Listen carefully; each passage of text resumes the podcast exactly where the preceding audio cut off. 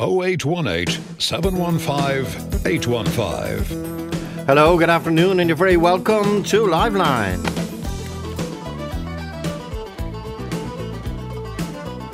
Returning to a number of issues today, tax rebate dot I E will be coming up again, and the main question today is from our listeners: why are our revenue commissioners, why aren't they doing more about this company, tax rebate dot I E? But first, back to a, an issue which we uh, dealt with over a month ago, and then when we were talking about it a month ago, we referenced the fact that we dealt with it in three, four years ago, a man called Niall Minogue. And he's now set up a company called Agri Global People. Basically, this is a new incarnation of a previous company that was um, exposed here on Liveline because um, he was taking money off people to set them up in uh, agricultural jobs in uh, Australia, New Zealand and the U S A. And there was problems with uh, people and their money and getting their money back. Um, and we'll... we'll go to that in a few minutes. First of all, let's go to tax rebate. Kiva Quinn. Kiva, good afternoon. Hi, how are you? You say, why isn't revenue doing more about this company, tax rebate dot I E, and it's baffling everybody. What's your experience with this company, tax rebate dot I E, who were advertising everywhere over the weekend on social media? Go ahead, Kiva. Uh, yeah, well, I suppose that's where I got caught. Yeah. And when the new rent credit came in, I was more looking for information, and I saw an ad on Instagram for um, kind of, if you want more information on how to claim this, yeah, click on the link, which, I mean, I'd be a very cautious person anyway. Mm. You know, um, that I know myself, I wouldn't have signed up, especially when it's anything to do with money or anything like that. I wouldn't have yeah, cool. knowingly signed up to anything, so... Anyway, I went looking for information and didn't.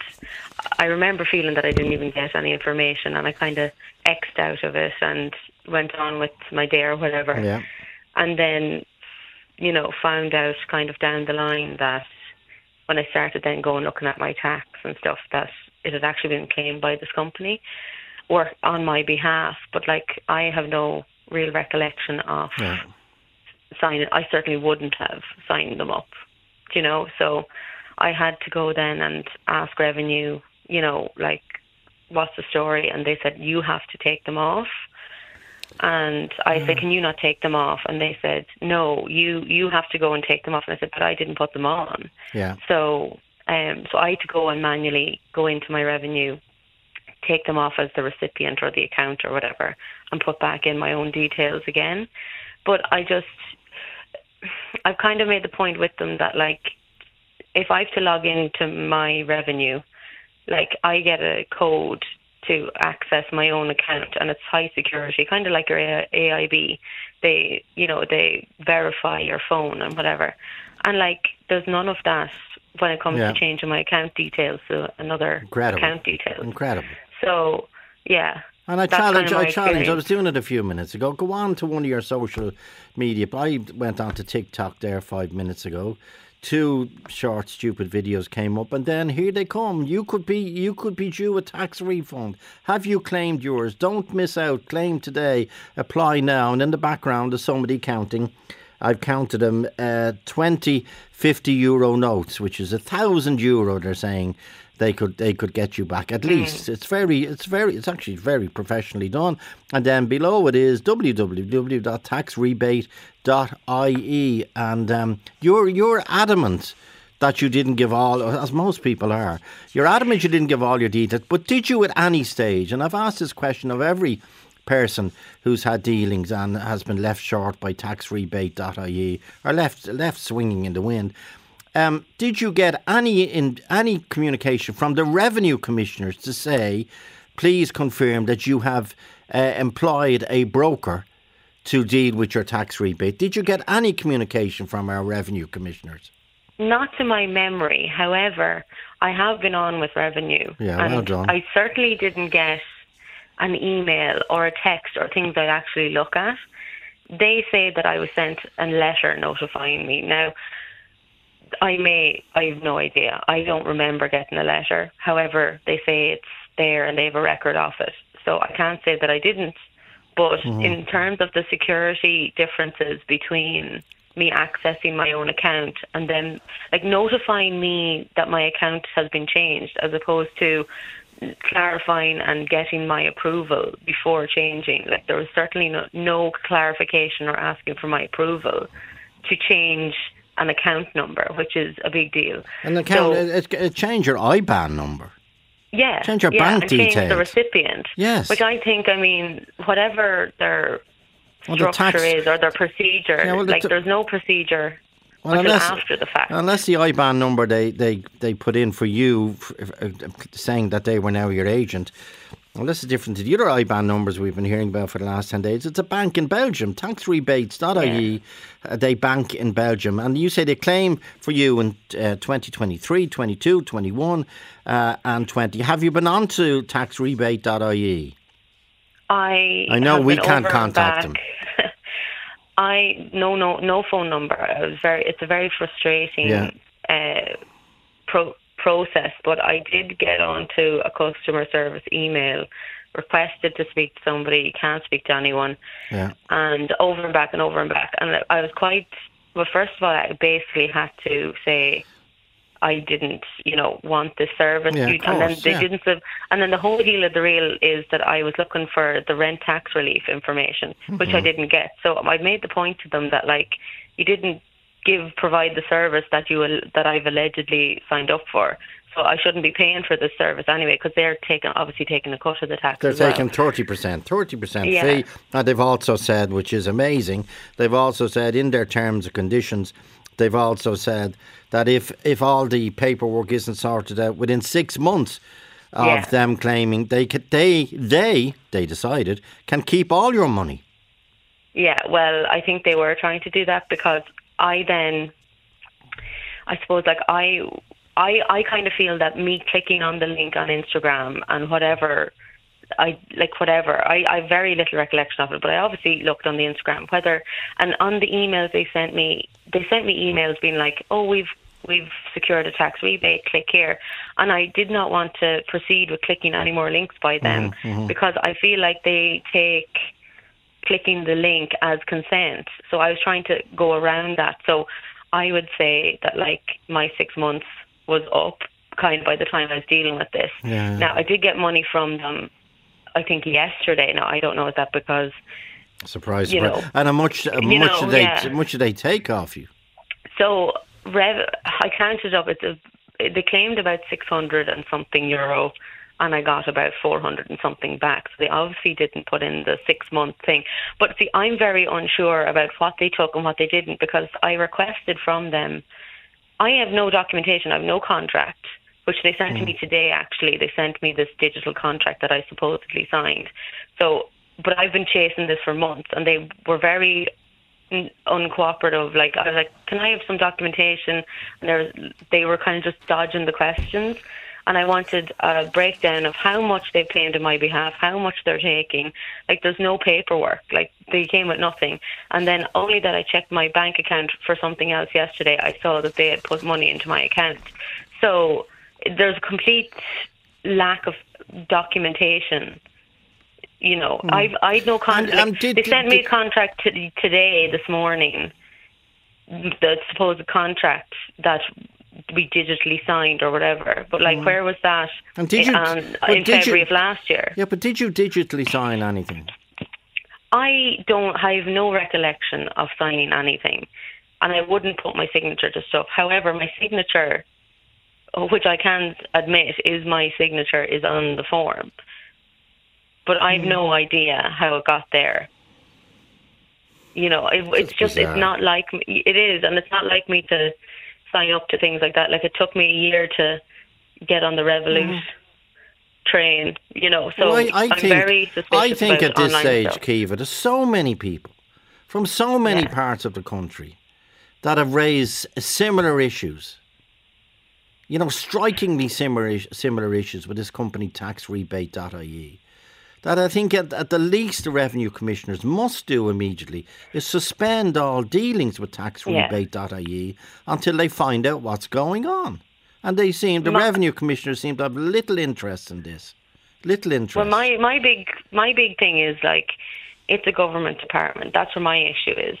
And it's like, there should be far more security. Like, you wouldn't get somebody just coming and changing your bank details. Exactly. And your bank would say, by the way, just letting you know your bank details are changed. Just, like let, they, just, let, just letting you know. I know you live yeah, in Ballydehub, or whether you don't, but I'm saying, for example, I know you live in Ballydehub, but your bank details are now changed. You're now banking with a company yeah. in Belgium, of all places. Yeah. But my thing is, like, they're saying, oh, we notified you after the fact. And I'm like, well, where was the security before? And I was very much at my wit's end, which is why I kind of got in contact with you when I heard about mm. it last week. Is like, who is in charge of revenue? Who do revenue answer to? Like, I was like, do I go to the cybercrime unit in the Gardaí about it? Or do I go to mm. the Ombudsman? Like, who That's do you go point. to? Maybe it is. It is. It seems to me it is a case now for the... for the uh, cyber unit in the Gardaí to investigate how all these details are ending up on revenue. And so many people yeah. consistently are saying, no, I didn't give those details. Yeah, yeah. And well, I, that's that's kind of where I'm at anyway. So I don't know. yeah. Well, we've asked tax rebate to come on again and again and again. And uh, not only do they not come on, but they don't even reply. And they must know we're talking about them at this stage. We're blue in the face talking about them. The revenue commissioners know we're talking about them. And they say nothing. And what, what, what ministers in charge of revenue. Yeah, but how do people know, for example, how do people know that tax rebate are not claiming for for uh, rebates which the which you're not you, but which one is not entitled to? And if if you get a rebate through tax rebate dot I E, who suddenly and mysteriously become your agents, because remember they, they get thirty percent of the rebate. If you get a tax rebate, if uh, through tax rebate dot I E, and the revenue su- subsequently discover you weren't entitled to that rebate, who has to give the money back? You. Yeah, yeah, and I just found it's very hard to... I have no documentation from them, from the company, detailing what no. they've actually claimed on my behalf. So when I go and I redo, because I had to go and redo all my credits because they didn't even claim it properly. Um, again, because like if you were working with an accountant or somebody who'd claim, you'd have all your details of your flat rate and et cetera, mm. you know. And like they had none of that. So it's this random claiming of stuff that doesn't actually relate to you. And then you, and then they don't even document you with what they've claimed for you. So you're kind of left in the lurch. Yeah. Not knowing what's going on and what you know what you can get back for yourself in the end. And they have money, obviously, because they're advertising with great gusto on all these uh, social platforms, and they're not cheap. They're not cheap. Um, for example, as I say, uh, on TikTok all weekend, I was checking it. I don't know whether they they hardly pinpoint me. Um, up it comes every every three. Uh, thirty second or forty second TikTok pieces, up comes tax rebate dot I E, tax rebate with all this money being dangled in front of you. Okay, Caoimhe, um, you're baffled. We're all baffled. The only people who can answer this are tax, sorry, the, the two people can answer this question. Two organisations. One is tax rebate dot I E, over which you or I have absolutely no jurisdiction, literally, because they're an English company. And uh, two, the other group that can uh, address this mystery is our own revenue commissioners. And they're obliged to address it at this stage, given the number of um, queries and uh, that we've had at this stage. OK, that's Caoimhe Quinn. Thank you, Caoimhe. Uh, five one double five one. Let me go to Killian and back to an item we did, as I said earlier, in January. And then we did it four years ago. Niall Minogue. Uh, Killian, good afternoon. How's it going, Joe? Good. What was the service you were buying off Niall Minogue and this company called Agri Global People? Shiny, happy a, people. It was for a job in Australia, Joe. Yeah. A job um, doing doing what? Uh, agricultural contracting. Okay. And how much, much do you have to pay to Agri Global People to get this job? Well, I had to give two hundred fifty euro as a fee for him to arrange it. I had to give seventeen hundred for flights, five eighty yeah. for a visa, three hundred for travel insurance, one hundred fifty for a hotel room, and mm-hmm. fifteen hundred for a proof of funds. Proof of funds? Yes. You had to give it to him? Yes. Okay. And um, what materialised? Sorry? Did you get the job? Yes, I have a job organised now, but I'm trying to get him to organise everything for me. And is he? Some stuff is organised, the flight and visa is organised, but I'm still waiting on insurance and the hotel room, and aye, insurance and a hotel room. How much is outstanding at this stage? I am owed now nearly a thousand euro, at nine sixty euro. And you see, this proof of funds, this came up before, um, as I say, four years ago, and now recently, the proof of funds. Our understanding is you don't need to give him your proof of funds. You you give uh, your bank details to whatever country you're going to when you're going in to prove that you have money to get back out if things go wrong. You, why, why do you have to give it to him? Why do you have to give him one thousand five hundred? Because he's saying he's drafting a letter, but you're right. All you need is your own bank details to prove that you have the money yourself. And as I said before, you the, the people really believe if you walk up to uh, the entry uh, system in New Zealand, Australia, or indeed the United States, and they say, show us your pre- proof of funds, and if you hand them a letter, on a letter heading, signed by this man, Niall Minogue, with the with the company, whatever his current name is, Agri Global Happy People, um, New Zealand will just say that's fine. Yeah, we we that that letter is grand. I How, doubt it. I doubt it myself. I doubt it myself. Yes. And have you tried to get your money back? Yes, I've tried. Well, I've got a flight off my visa, but I'm pushing away at the minute to get everything else organised because I'm actually travelling shortly, and that's I need everything organised, like. Yeah, and apparently there are a number of companies that do this, and one of them contacted us from New Zealand and said they never demand proof of funds. It's not their, it's not their, um, it's not their protocol, not their responsibility. Um, so, so how long are you pushing this? How long are you pushing this envelope to try and sort it out after you gave him nearly what four and a half thousand euro? How long has this uh, well, been going I, on? I started contacting them in October time and got money and all, and then the start of January, I've been pushing ever since to try and get my visa. And then at the, then in, the last week. in the middle of January, he told us everyone who was due outstanding money would be paid, I think, within a week.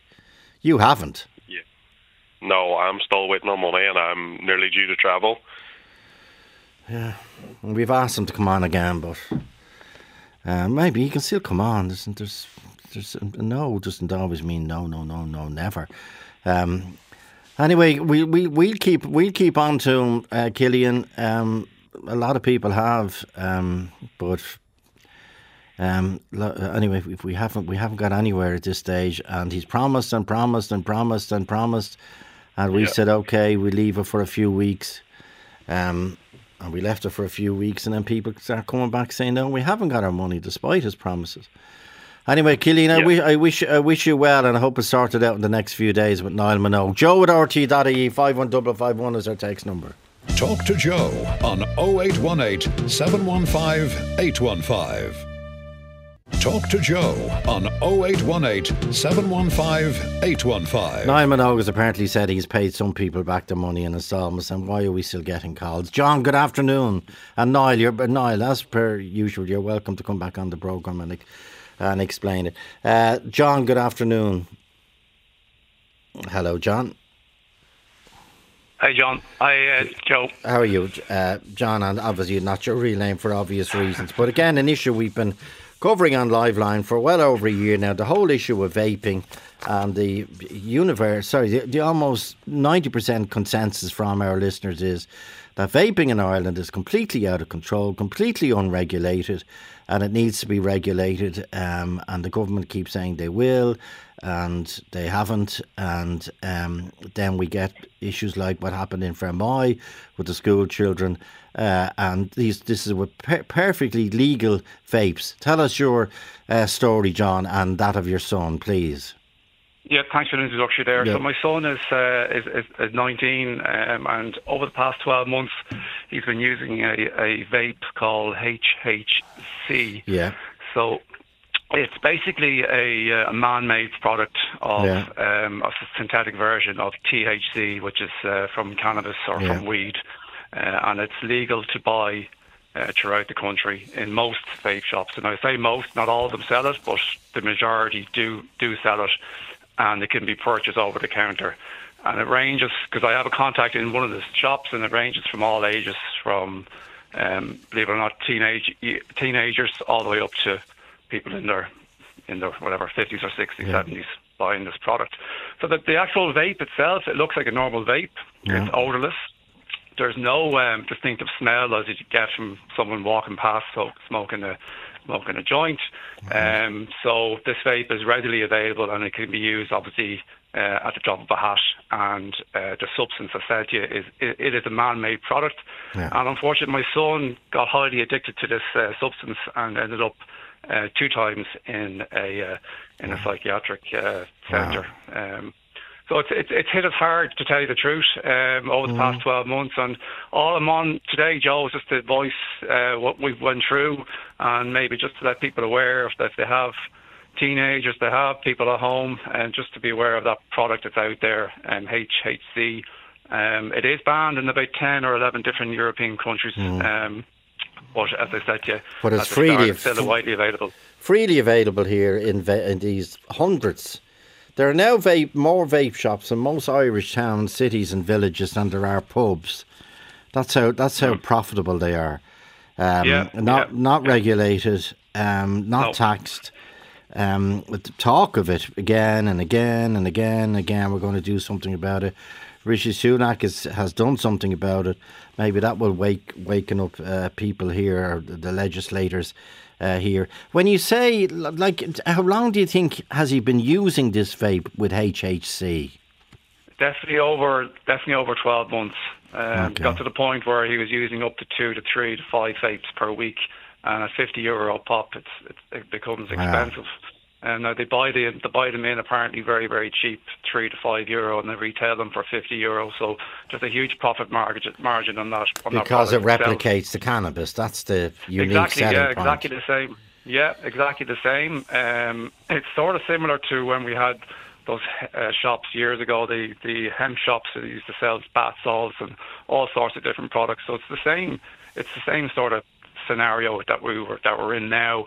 And eventually those shops in the past were were, were, were, were outlawed or banned. Uh, but we're back to the square one again, with, with definitely with this product. Um, it has caused some suicidal thoughts. Um, oh, God. And it's been very, very detrimental to his, to his health, uh, his mental health. Um, mm-hmm. And, you know, I, I really don't want to see other families going through yeah. it. So just to be aware of it is the, is the main focus point. Because it looks like any other vape. It looks like anything else that you would see. Uh, you know, teenagers having. And where, um, no, no, where, you know, where was he getting the money for three of these a week at fifty quid a lash? That he works as well, you know. Okay. So, okay. Yeah, when yeah. did you realise these these vapes were a problem, or causing problems for him? Uh, de- definitely, probably the last, definitely the last six. I knew, I knew, I knew initially that something wasn't up, wasn't wasn't okay. right, because he wasn't engaging fully with the family. Yeah. He was very withdrawn. Uh, he'd stopped play, playing, you know, one or two different sports, yeah. uh, and was very much in, inside himself. And it got to the point where um, I noticed him then in the evening time, lying in bed and falling asleep. And I just went, something's not right. And then mm-hmm. I went in and out of his room, checked it when he wasn't there. I eventually found Uh, vapes, but I didn't know myself that these things existed. So I eventually found the packaging, and then, yeah. and then you know, after that, then I found out pretty quick. Um, and then he came to me. He came to me one evening and said, "I think I have a problem." So he actually put his did hand up. Okay, and fair play to him, yeah. yeah, he did. Yeah, yeah. He came. Yeah. He said, "Listen, I think I have a problem here, and I need help." So he reached out. Mm-hmm. Um, we gave him the support and help that he needed. Uh, was put inside um, a facility and. Um, was was was let back. He, he'd done the whole program, done very well, but okay. within seventy-two hours, he was back back wow. on it again for about ten days, uh, and then he relapsed back in again. Mm-hmm. And the second time of relapsing was a lot harder. Um, it's similar to you know um, you know people coming off any sort of drug yeah, or, yeah, or, yeah. or a drink the problem addiction, as well. Yeah, yeah. Yeah, relapse for them is very, very difficult, and the body really does. It it, it was a very, very hard hard time. He spent three days in an actual uh, lock-up ward um, oh God, due to serious suicidal thoughts. So, poor yeah, it's just it's not it's not it's not a. I've no issue with people doing what they want, but this this one here is a bit nasty product, and it's, as I said to you, well, the it's fact that it's in a lot of countries. Yeah, but the fact yeah. that it's legal here and our legislators are asleep. What are it, they doing? What are, what are they doing about it? They've known. This vaping issues. Now, I know there's a whole issue about people saying, um, I use vaping to get off cigarettes. That's absolutely wonderful. And there's a way of regulating that. There's a way of doing it through our two and a half thousand pharmacies around the country. That's absolutely wonderful. But there are serious issues with vaping, which the government just just seem to uh, ignore. The effect on the rest of the family, John. Yeah, it has a huge effect on family life because it, it breaks a family. It's it's a, it's a tough one, you know, and I always sympathise with people that, that go through addiction and, you know, whether it be alcoholism or, or drug addiction, but it really does hit hit, hit hard at, at the mm-hmm. family core. Um, it's like having a like a, basically a baby in your house again. You, you have to tiptoe around the house. You have to mm-hmm. watch what's what's going on. It's not... It's not pleasant, you know. It's not a nice uh, environment to be to be under, and obviously the, the trust element as well goes out the window because the addiction takes yeah, over, yeah, yeah. and you know, it's a, it's just very very sad, you know. And uh, and inso all, you know. insofar as you know, was there anyone else? In obviously the people in the facility who had drinking and uh, alcohol and drugs issues and gambling, um, I'm sure, but. Was there anyone else? Did he mention that there was anyone else with vaping issues? Well, for the actual vaping issues um, with that that particular product, they were fully aware of it, okay. including his his um, his psychiatrist, yes, who was yeah. fully aware of that of that product. Um, basically, it's cut down to you know eighty percent of people can can can can smoke, um, you mm. know, uh, cannabis. But, but there's a twenty percent people. There's a twenty percent.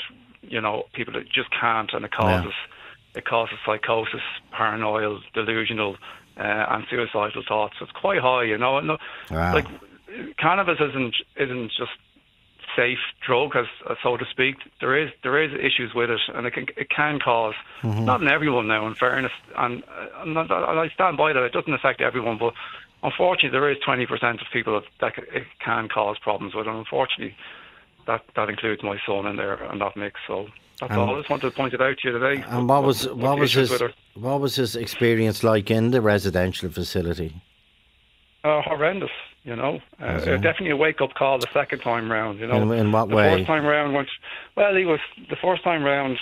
You know, after a week, um, he you know he was sort of saying, "Well, why am I in here?" Because mm. no offence, eighty percent of people in there are are, are related to drink drink problems. Uh, yeah. and, uh, You know, Ireland has a huge yeah. alcohol problem, so eighty percent of people that are in there are, are drying out, and they're all different different ages. So he, he was one of the youngest in there, and he was like, "Why the hell am I in there?" Yeah. And I was like trying to tell them, "Well, you're in here for a reason. You know, yeah. it's an addiction, whether it be alcohol or whether it's uh, whether it's uh, cannabis. It does it doesn't really matter. You know."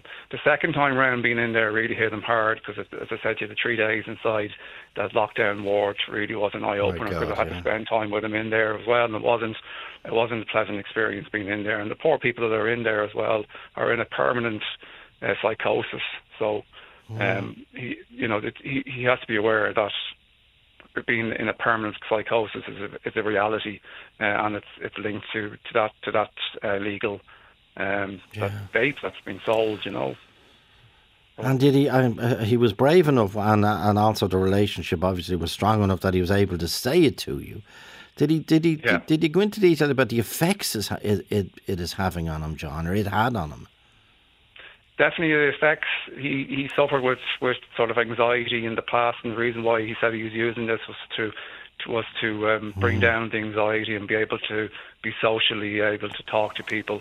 Um, but the effects of that were sleeplessness as well, um, and a huge appetite as well. It's like having the munchies basically on when you're smoking. Yeah, yeah. You're smoking cannabis, so this has a huge effect on your on your um, ability to, to to to eat a lot of food. You know, so this, the telltale signs and the, the side effects for him were.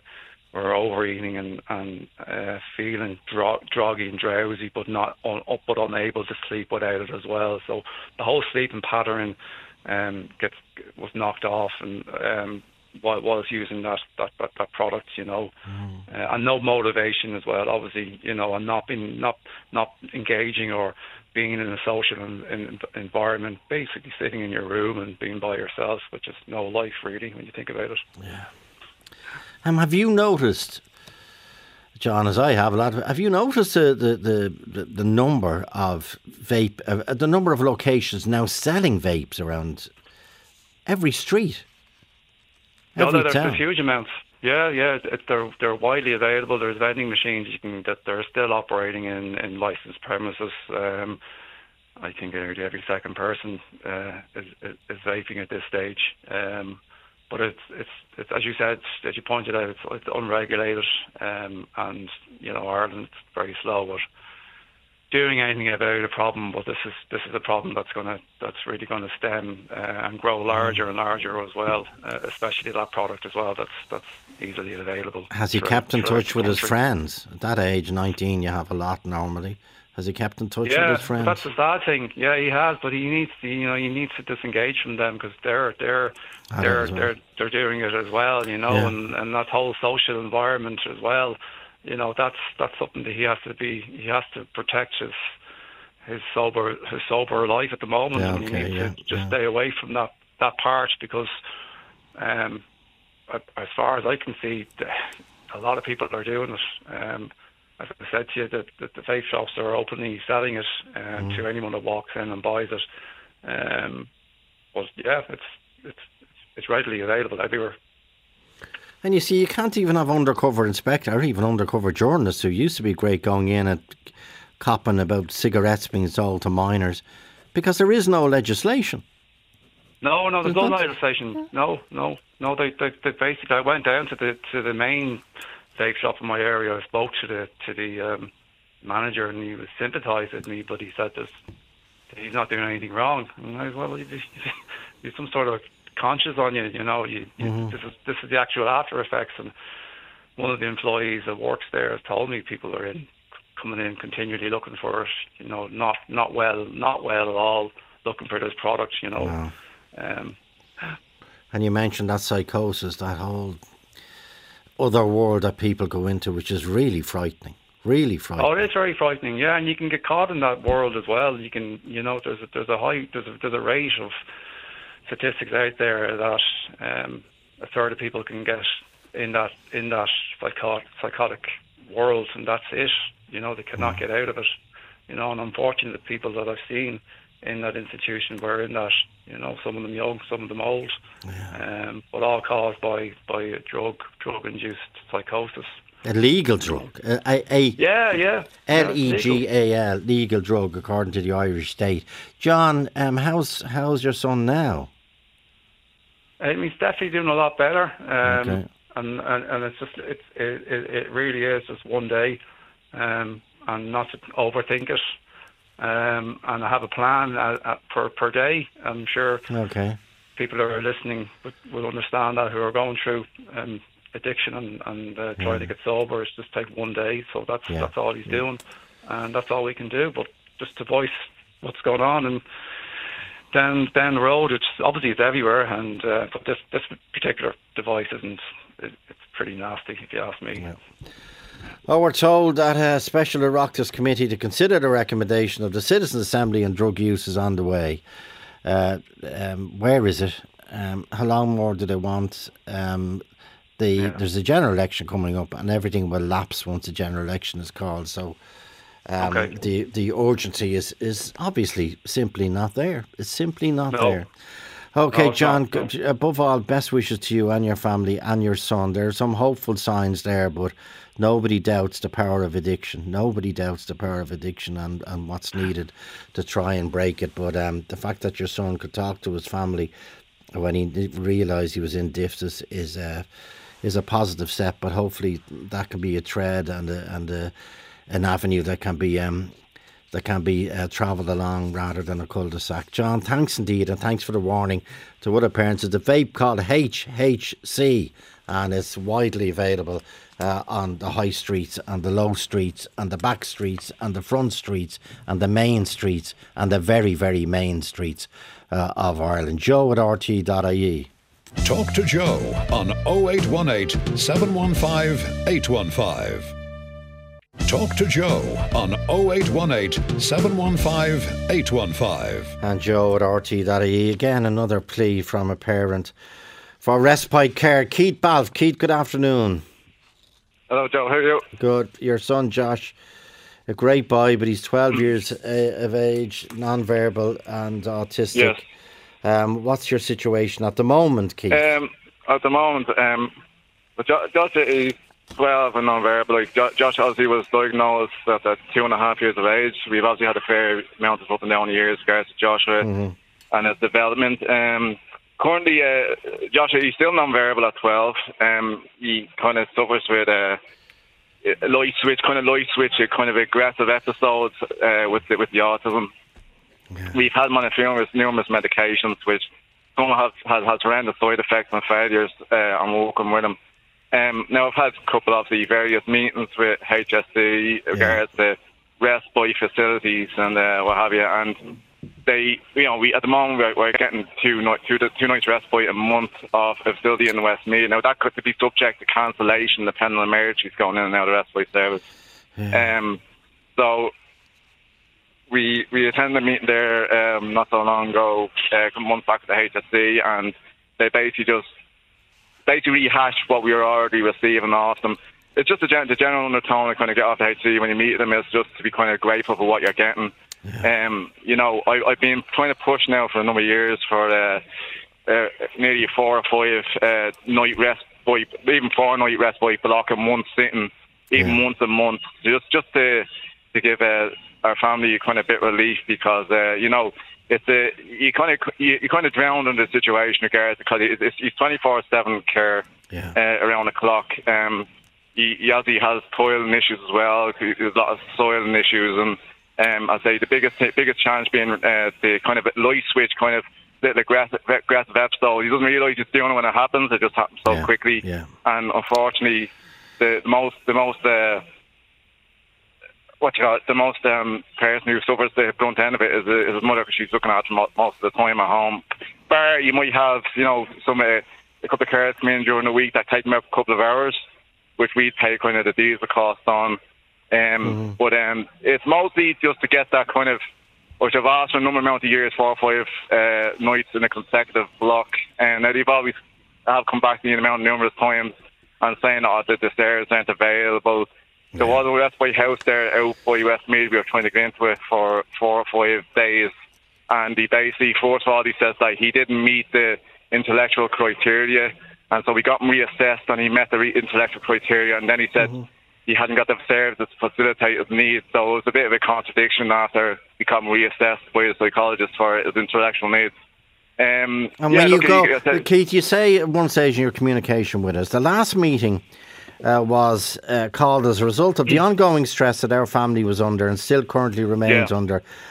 Like, what when you meet the H S E, what do you say to them? Do they fully understand what's happening? Um, like, the, the kind of the kind of point out as well, which I can understand. You know, they go, I oh, you know. The first thing you always want to say is Joshua's, you know, you know, the only kid that's looking for services and that, like, you know, you understand their need. And sometimes there's a kind of more of a bit of, I always get the, you know, the. the nod and agreed, uh, mm-hmm. the nod and agreed conversation across where you understand what's stretched, and the rest of my service in at the minute, he's, he's kind of, if they are stretched, I understand that, but he's, I told him, you're, look, you're, you're over-relying to one service, they're just trying to get me into an additional service where he was getting kind of even a four-night block in one sitting in a, in a month, it's to, to relieve the stress in, at home. Like, at the moment, I kind of have him uh, out of school because nine times out of ten at the moment, because the, the, the kind of little aggressive, aggressive episode he, he does have, and a very light switch, um, I do have oh, to leave sure. work, then go go and collect them, bring, you know, bring them home, and then often have to go back to work, and then it's it's more or less the stress uh, the family is under, and then they've got another younger son who's kind of autism, but he's in the mainstream school, and of a, of a teenager, but it's mostly on his mother, because, um, you know, I've often had obviously phone calls, Uh, during the day and work, we're in tears because, you know, these kids could be pulling chunks of our hair out and kind of, uh, you know, scrapping and stuff like that and biting. And, like, that, that very light switch, he doesn't realise you're doing it, and yeah, then yeah. probably five minutes later and he comes out of it. I know he's been homeschooled, but what, what, what... Obviously, there's a history to that as well, is there? You were, he was having difficulties um, in school. He, He's, he's no, like he, he is, he is attending school, like it's not a statistic school, but it's only in the last while, like we we've obviously spoken about these kind of light switch episodes mm-hmm. that we've had the H S C, and you say, oh, we tried it, tried this, uh, distraction for you, this term, you know, I was trying to say, I was trying to explain before, you, you thought of your brain scans, you know, there was nothing else going on beside the autism, and say, these are fairly light switch, they happen very quickly, to the point that it's kind of put, it puts me on edge when I'm out, bring him out in public. Yeah. Not, not that he has an intention of doing that. Yeah, I know, but I totally understand that. It, ha- it happens, it happens so quickly. Um, But, uh, yeah, and, and this was the point to, to I said to, obviously, the H C in the past, and as, again, as I know that stretches, that, look, it's it's it's kind of no good throwing a life buoy to someone that's drowning, you know, mm. when I, when he's drowned already, so to speak, you know, that yeah, way it's, uh, yeah. you know, it's just, if they, I, I, I can I can put certain things, try and put certain things in place yourself, I work on certain things, but you need that breathing space to do that in between, you know, that way. And yeah. um, and, and that, I said, that three or four days in one block would be a key uh, a key to that for me, you know, that way, yeah. regards to the house and the family life and stuff like that, you know. And what's, have you even, have you, have you even time, time to think of what's ahead, Keith? You and your um, family? No, not really, no, because uh, obviously, It's, it's kind of gotten to the stage now where, look, I've I've often said to, I said to my parent that, look, look, I don't know if this is sustainable because, like, you know what I mean? It's kind of like, it's literally trying to keep your head above water and waiting for the first gas to bear, and you're getting pushed forward and further down. And that, that sort of feeling, it's like, you know, it's obviously we've, it's crossed my mind in regards to residential care, because I said, you, you know, you, it, it seems that they, you kind of give you a little bit of, If a bite or something, and then the, you go off waiting the meeting, and then it disappears to the background again. Now, the last time I called a crisis meeting for them, for Josh, for a team, to see him, and then two people showed up out of H S E. Um, and, and that was it, really. And they, they went away, and it was more or less, instead of any kind of positive step towards that or, or, or agreement or outcome regards to working on respite, the, the extended respite we asked for has seemed to have disappeared off the, yeah, the yeah. attention. I've had no one in contact with me. And unfortunately, Joe, with the H S C, a lot of these people who are working, these, these people that are working in these positions, you get so uh, frustrated that they're, they're, it's like a rotation in the H S C with certain positions, uh, because you just can't uh, give of the most people like yourself what they need. And mm-hmm. it, it, you kind of get met with a lot of love. Like, I know you've heard this conversation about red tape and bureaucracy in regards to what has to be done to get what you need. And I, I know it, it's there, it's there somewhere for them. It's just, you know, uh, just to, to set them up as well for the future in regards okay. to, you know, he's twelve now. Yeah. Um, what happens, as he gets that result. What you happens know, when yeah. he's eighteen? Stay with us, Keith. Exactly. Ber- Bernadette has contacted us as well. Joe at R T dot I E, five one double five one, and Bernadette is uh, is on WhatsApp. What's your situation, Bernadette, please? Um, I also have a son who is five and he has autism. Um, and again, there's just no respite. Um, there's no services at all. There's no services in. And what county are you in, services. Bernadette? I'm I'm in Donegal. Okay. Um, the, the staffing crisis here is, is horrific. There are no therapeutic yeah. services in terms of speech and language, in terms of occupational therapy, um, anything really. There's there's no staff in place to actually facilitate the children. There's also no um, respite for parents. We're actually working here. Our respite locally to me here has been closed for since before COVID because it was um, blocked by two adult people who needed to be... Um, rehoused permanently. Yeah. Yeah. Um, so the children's respite was completely closed down since before COVID, and it's still closed at the minute. It's not and reopened. What, and what? Even when we get it back, we're only getting it back week, week in, week about. And there's a queue as long as your two arms waiting to get in. And what services are available, Bernadette? That that's not available. There, what what services can you use? Or have you been using? To be honest, the, the only thing we have here is um, actually a charitable organisation that works, that was set up by parents locally, that provides um, after-school clubs and Saturday clubs yeah. for children with autism, um, and that's that's how we're getting through. I know. The um, parents, there's nobody else. This is parents coming together, setting up a, a club. There's a fantastic one in yeah. Dublin twelve I know of, um, but it's parents coming together to try and um, one.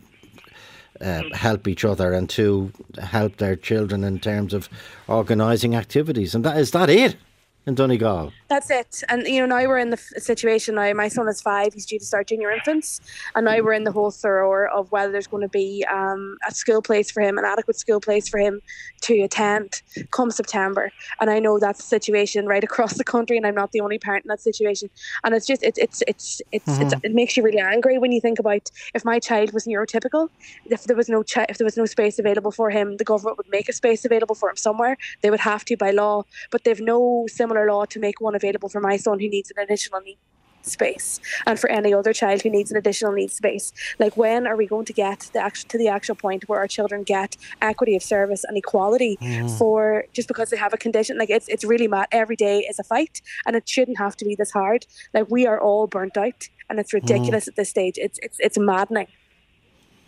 Well, there's a referendum coming up in a couple of weeks on uh, Friday, March the eighth, International Women's Day.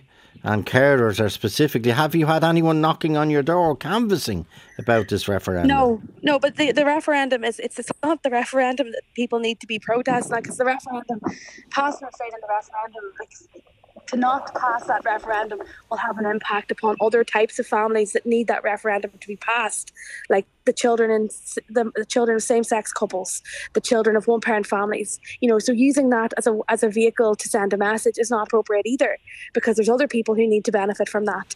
The there's no one. There's a local election coming and a European election coming in June, but there's been nobody has canvassed my door for anything um, as of yet. Okay, that's interesting in itself. I see some Green Party posters up, but that's all I've seen. Uh, honestly, maybe I'm missing them. Um, that's all I'm saying. Obviously, vote yes, yes. They're, they're the main drivers behind it, in fairness, uh, as part of their programme for government. Um, um, but but you haven't had anyone knock on your door, so you could talk to them about no. the carers referendum. No. no, okay. No. Okay, okay. Where's Hannah? Good afternoon. Okay, I'll come back to Hannah after the break. Hi, Joe. I'll come back to you in a sec, Hannah. Talk to Joe on oh eight one eight, seven one five, eight one five. Joe Duffy. Talk to Joe on oh eight one eight, seven one five, eight one five. And Joe Doherty, Hannah, has, it's what, nearly two months since you've been on with us, Hannah, about your situation looking for respite in Monaghan and Cavan. What has changed? Nothing has changed at the present moment. Uh, Minister of Disabilities has set out a statement uh, saying the next monetary budget they're going to open up a facility, but it was we were told this last year, um, but nothing has changed. Yeah. We've had a public forum trying to get to start a voice and try to get a fire lit. Um, it's working. Um, a lot of families are coming forward. Okay, uh, we're using social media and trying to stress this, but. Yeah. It's sad when you hear the amount of between adults and children services mm. that people are crying out for help. You know, it's it's a twenty-four, twenty-four hours a day, seven days a week with the children, and it's getting harder. And at the present moment for myself, I'm dealing with a child on reduced hours and can't see that changing anytime soon. And it's not getting any easier, Joe. Yep. It's not getting any easier at all. And have, have you say, since you've been on, have, have you managed, have parents come together? The parents, are, yeah, the parents and mom, and we've, we're coming together. We had a forum and we're trying to get a group together, which we have, and we're trying to spread the word and trying to push between the H S C and, mm-hmm.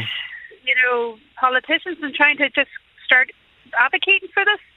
Um, it's just kind of fallen on deaf ears, but yeah. we're gaining a bit of momentum on it, but we need to push it. Um, you know, someone sent me an article that was in The Independent last week about a family down in Cork was offered respite in Donegal.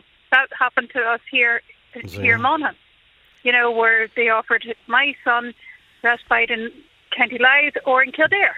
And H S C think that they're helping you by offering you places, you know, hours away. But they're only bluffing you. There's no real solutions here. And what do you mean? So, hang on, hang on. What do you mean they're only bluffing you? They're bluffing you. Like, when we had the, the meeting last year with the minister, uh, we were told by the H S C member on a Zoom meeting that he was going to get um, respite and lordship in County Louth. I walked out of the door last March thinking, oh my God, this is free. My son's going to get respite. only to find out from our child development team, no, you never were going to get it because you're not in the catchment area. So the agency are telling the families and telling the politicians one thing and actually meaning another. So it falls slowly on the H S C. And there's supposed to be a big money pot for respite services, and it's supposed to be divvied out. Uh, we don't have anything here in Monaghan. Yeah. You know, if we want to send our children away for a day or get a day respite, they're going all the way to Monaghan, two hours away. There's no day services here. Our local there's a there's a local after, one second there's a local after ser- after school service that put in um, for a budget for six more children, like my son, and they were turned down. And she's trying to provide a service for an after school with children with complex needs, and there's no funding for her. Let me bring in Steve. Stay there, Hannah, please. Uh, if you can, Hannah, sorry, if you can. Yeah. If you if you have more, more pressing issues, please, we will come back to you in your own time. Stephen Donnelly. Stephen, good afternoon. Hello, Joe. How are you? You're in Wicklow. What's your situation, Stephen? Well, my daughter is, is now is turning thirty, okay. And the last time we had respite was in two thousand twelve. Twelve years ago. Exactly. So it doesn't go away. And I have the, the, the stupid questions I would ask, like you, you've looked for yeah. respite. Why has she not got oh, respite I, I, in twelve I've years? Been, been, yeah. I've been looking for respite, and we, we've got very close on on numerous occasions, mm-hmm. and they found a different reason to say that that won't work and whatever. And at the moment, I'm, I'm hoping the, uh, I'm with a group, and they said that they will probably be able to pr- provide it, but that was, I think, uh, last October, and I was just on to them now, and they still they're, they're examining the case. And insofar as you can imagine, given it's so long since you've had it for your beautiful daughter, what difference yeah. would it make have, for you and your family and your daughter well, as well to have to have a, a little bit of a break? Well, it's more it's more for my daughter because she's looking at yeah. me and yeah. my wife the whole time. So okay. she, okay. she, needs, she needs she needs a little bit of some sort of yeah. independence. So even if she got away from us for one night, Uh, every few months even would, would be an improvement on what we have at the moment. So, and uh, from from our point of view, you know, we, we'd like a little bit of rest as well. Yeah. And Stephen, are there any services that you are able to avail of? Well, we we, we, we have uh, support from uh, Sunbeam House Services, and the, the, the, there's the, we get twenty-four hours a week support. twenty-four hours a week, not twenty-four hours a day. But uh, the rest of the time it's Breda and myself. And what does that twenty-four hour uh, help consist of? Well, it, it, the lady, uh, they, they, they come and they will work with Emer and they bring her to Bray Lakers. I'm sure you've heard of Bray Lakers. Yeah, yeah. Uh, we'd be lost without Bray Lakers. They do great work, and okay. it's, it's, it's, it's Emer's main activity is uh, in, in Bray Lakers. She has. There's other activities that we bring her to. She, she, she we can get some horse riding and mm-hmm. skiing and kiltirning and that. But that's that's we we, we have to do that. Yeah. But there's no no respite where she can go and stay overnight, and be looked after, and be away from us, and build up her own independence. And Bray Lakers is a great organisation. They do an awful lot. But, oh, they're, um, absolutely, yeah. but they're very busy. They are busy, as you know. Oh, they are. They are, and they're doing, we're doing very well the, the, this right. year. The, the, the number, the membership is up. We're we're hoping to build a new premises. And, oh, magic! Um, yeah. Well, we are. We're, we're working on it already, and it's it's it's it's the first phase of it is nearing completion, and that'll be another great help to us. But it's just when I heard you talking about respite, I just thought I might mm-hmm. sort of warn people that it doesn't go away. it's, yeah. You know, it's it's, uh, it's uh, we've been twelve years working on it without success. Mm-hmm. And remember, Bray Lakers, our Lakers Sports and Recreation Club, was set up by parents who had children. That's right. It. Yeah, that, that that's right. Again, parents uh, who were at their wits' end, and You know, it's, it's it's on the one hand you're at your wit's end, and on the other hand you have to try and get the energy, the wherewithal, the the the organisation, the network together to set up set up a group. And I'm thinking of various groups of parents around yeah. the country who've um who've set set up. Um, what's insofar as the latest? Yeah. What is what is the latest? You said you were so the close latest. yet so far in terms of. Uh, and primarily for your daughter to get other social yeah. interaction.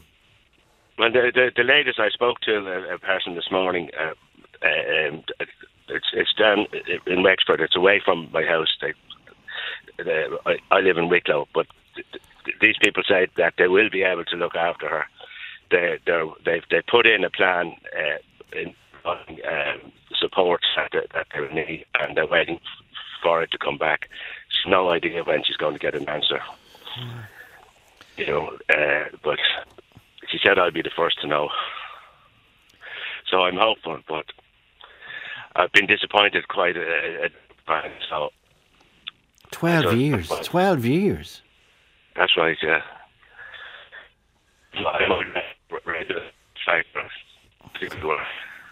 Sorry, your line is breaking. That it goes away. It doesn't, you know. Yeah. Yeah. Now, have you been on to the other Stephen Donnelly in Wicklow, who's Minister for Health? Well, he's he's he's he's given me good help, and Simon okay. as well. They both Simon they, Harris, they, yeah. they both have they both have made um, uh, uh, what you made requests on my behalf, but they're getting the same answers. They they look into it and they do the best they can, and it's, it's still. It come, comes... Anything I have, really, yeah. those two gentlemen have helped me to get. There's no question okay, about it. Okay, okay, that's good but, to but, hear. But, but, but, no, no, they've been very supportive and very helpful. Okay. But, but uh, they're getting the same no's that I'm getting on, on, on the respite. Which is... a, which is... Anyway, it's it's, it's so... It's so look, at, look at the screen here. It's after lighting up with people all over the country. Stay with us, uh, Stephen. And, and okay, sure. Uh, Andrea, your situation, you know, Andrea. Yeah, oh, this is a disaster. So I have a little boy who's due to start primary school in September, yeah. and he has a diagnosis of autism, and he specifically needs to be in an autism unit. Um, we've applied to fifteen schools in a forty-minute radius. I've got mm. nine rejections so far. It's proven impossible for him to get a place in school. Um, it's we've never gotten a bit of help off the H S E. We've paid private for diagnosis, okay. for you know, for therapies, and now the one thing I need help with is getting him a school place, and it's not happening. And how many um, schools, Andrea, have you tried? My God, I can't imagine. Fifteen. Fifteen. Oh. So we're yeah, rejection number nine was today. Um, there is just no spaces.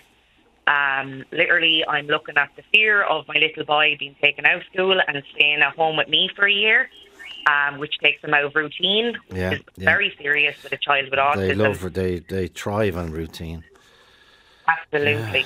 absolutely. There's just, you know, he's a vulnerable child, obviously, with special needs. They should, you know, not have to, we shouldn't have to fight mm-hmm. for a place in a school for them. Everything has been a battle since his diagnosis. Um, here we are, like he's on the pop of five, and he's yeah. never been seen by the H S E.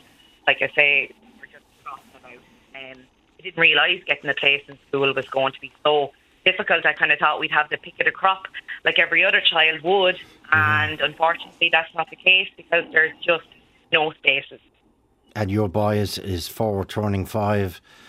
Yeah, uh, he'll be five. He'll be five yeah. before he starts school.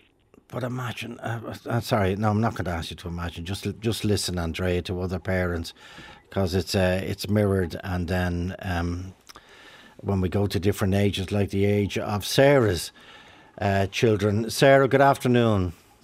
Hi, Joe. How are you? How are you? What is your situation, Sarah? And um, yeah, and apologies, I've missed a couple of your callers no, now, but um, but a, a little bit different in that I have two autistic boys. I have a baby as well, um, but two autistic boys, nine and six, and most okay. pressingly, I suppose, the nine-year-old is suffering with extreme, extreme, severe anxiety. Um, he's on medication for that, um, for I suppose maybe about eight, nine months now, okay. um, and um, he's been referred to CAMS. Um, he received no yeah. services at primary care, like no O T, no nothing. Um, we do play therapy and O T psychology privately because we can't get anywhere mm-hmm. with the H S E. Um, but he's been referred to CAMS. I've lost track. Calm, I, it's either six just, or seven just times. Just for listeners, CAMS, a child and adult mental and adolescent mental health yeah. services. Yeah, okay. Um, um, and when and you say um, how how does he show his anxiety? Um, the anxiety um, it mostly comes out at home. He's in mainstream school. Yeah. Um, he's extremely anxious going to school, but, you know, it's like he, the mask comes on when he hops out of the car in the morning, and he, um, you know, he gets on okay in school, but okay. he's, he's very anxious. And then it's like, you know, the mask comes off as soon as he gets back in the car to come home every afternoon. And um, mm. it's, um, it's, it's becoming increasingly difficult. He's he's tall and he's strong, and he um, gets very anxious and takes it out physically, mostly on me. Um, I suppose I'm with him most of the time outside of school hours, and but also it can come out on his younger brother. Um, we have a baby in the house, yeah. six month old baby as well, and my husband and I have. Really, like, I don't work anymore. Um, and well, you do work. You work. Um, my husband you work, well, Sarah. Yeah. You work twenty-four seven, three sixty-five, and, and you work um, harder than, my husband than has most cut back. Yeah. He's cut back a hell of a lot on work. He had a mental health crisis um, oh, just before Christmas, um, and um, you know, it's it's no surprise. The two of us, our mental health is suffering massively, um, and and that of our younger our younger son, who's also autistic, but. He um he takes a lot of the, yeah. you know, the I don't know how to describe it the the stress on as well, and uh, it just has a massive effect on on on on us all um every day of the week. And what have the and mental no health services said, Sarah? So, yeah. What have they? Well, he's been referred to CAMS. Yeah. Like as I said, by yeah. the G P at least four or five times, by A and E where we've brought him in desperation one Saturday before Christmas. Um, which got us nowhere, um, and they referred him to CAMS, and that was refused as well, um, and also by a private paediatrician in Dublin who's referred him, and um, he he was on very, I won't say the name of the medication, but very mm. very strong, serious medication for a nine-year-old, yeah. but it was prescribed. It was prescribed by a medic, yeah. By a, it was mm. yes, or it was prescribed by a paediatrician, yeah. but not a child psychiatrist, and. Um, uh, it would that medication would not be prescribed to an adult who wasn't under the care of a of an appropriate psych, psychiatrist consultant, and um, so it's just I just it's not okay for a nine year old. Um, but we were in a desperate state, so we yeah. we said we would try that, but um, unfortunately there was side effects, and we were advised to come off that. Oh, okay. We did see a little bit of improvement, but um, the anxiety is the the the the crux of the situation, and we're getting nowhere. Just refusal after refusal from CAMS. I ring them. I, I rang on Friday last week, and I spoke to a nurse at length, and I gave her an up-to-date on where we are, and yeah. she just advised me, just keep ringing, Sarah, just keep ringing, like keep hassling them, but the doctor never rings me back. Um, he just um, he just writes refusal letters back to her G P, who copies me on the letters. But I know, as I am, have done an awful lot of advocating, and they continue to advocate for autistic um, children to not be discriminated by CAMS, because between the lines, like, they don't put it in the letters and refuse the letters, but between the lines, it's obvious to any other mm-hmm. parents and G Ps and doctors I speak to that it's pure discrimination against autistic children being refused by CAMS just because they're autistic. Um, and that's and that's what As I Am are saying, and um, you know we've we've brought it up with local T D um, uh, in our area, um, who has raised our case in the Dáil to Minister Donnelly, and we've got nowhere with that either. Um, There's an awful consistency uh, emerging from these from these yeah. calls. Stay stay with us, Sarah, please, and. Do, Okay. Uh, sorry, it's pointless me being saying saying don't be cast down. One, you don't have time to be cast down because it's a twenty-four seven, three sixty-five recurring yeah. uh, uh, life you're you're living with your beautiful children. Joe at R T dot I E, five one double five one, text. Talk to Joe on oh eight one eight, seven one five, eight one five. Joe Duffy! Talk to Joe on oh eight one eight, seven one five, eight one five. And Joe at R T dot I E. Um, you've been, we've been inundated, and one, one part of me feels privileged that people will talk to us about such intimate issues in their family life, and two, I feel... Um, I, f- I feel cast down that, you know, listening to Hannah, who was on so powerfully a couple of months ago, and she said, apart from other parents being in touch with her, nothing has uh, nothing has changed. Uh, Caroline, Caroline, good afternoon. Caroline's in Cork. Hi, Joe. How are you? Good, thanks. You, you're you're relating to this, Caroline, in what way? I am. Way? No, I didn't yes. hear all the calls. No I didn't worries, hear all the calls. No. Um, I heard uh, a few coming down in the car there. Um, no. I've been ringing there, as I said, to refer to there. I'm a mother to a thirty-three-year-old daughter who has an intellectual disability. Okay. And listening to the parents there who have younger children, it's like deja vu, because twenty-odd years later, twenty-five, twenty, thirty years later, nothing has changed. If anything, it has gotten worse. Um, absolutely horrendous. We have Amy's name down for residential or shared care for the last ten and a half years, and we are still waiting. Um, I have been contacting my T D, my local T D, Colin Berg, who has been contacting the H S C mm-hmm. on my behalf, and I have been contacting them myself. And as I said, your researcher, all the texts and emails that I get back, they're all very generic. Nobody ever asks me, what do we do with Amy on a daily basis? Yeah. And Amy had a respite house that H I C R A closed back in the end of twenty nineteen. Okay. And since then, well, COVID had happened then, so we were kind of two years without any services. You know, with yeah, very limited course, services. Yeah, yeah, yeah. So for the last two years, I have been fighting with the foundation that Amy attends. I can mention the name, but if you don't want me to, I won't. She attends everyday services. And even within the foundation, trying to get somebody to answer your emails or bring you back is absolutely horrendous. Horrendous from yeah. the top down. They don't want to engage. They don't want to answer. You could, I'll give you an example. Last year I heard that one of the respite houses was opened on a part-time basis. I was emailing a manager for six weeks and asking her about this house. She completely ignored me. Completely didn't even say whether it was opened. So I eventually complained then to the H S C. But, like, nobody wants to take up the mantle for the disabled in Ireland, I think. Like, they're like the forgotten people. The only ones that fight for them are their parents. And like all those other parents, I'm fifty-six this year, Amy's thirty-four. I am tired, I'm weary, yeah. emotionally, physically, mentally drained. And fighting for services for something that should be just given is absolutely horrendous. I mean, you know, it's just like nobody wants to pick up the mantle and fight for them, except their parents. And what happens when we cannot take anymore? We're completely burnt out.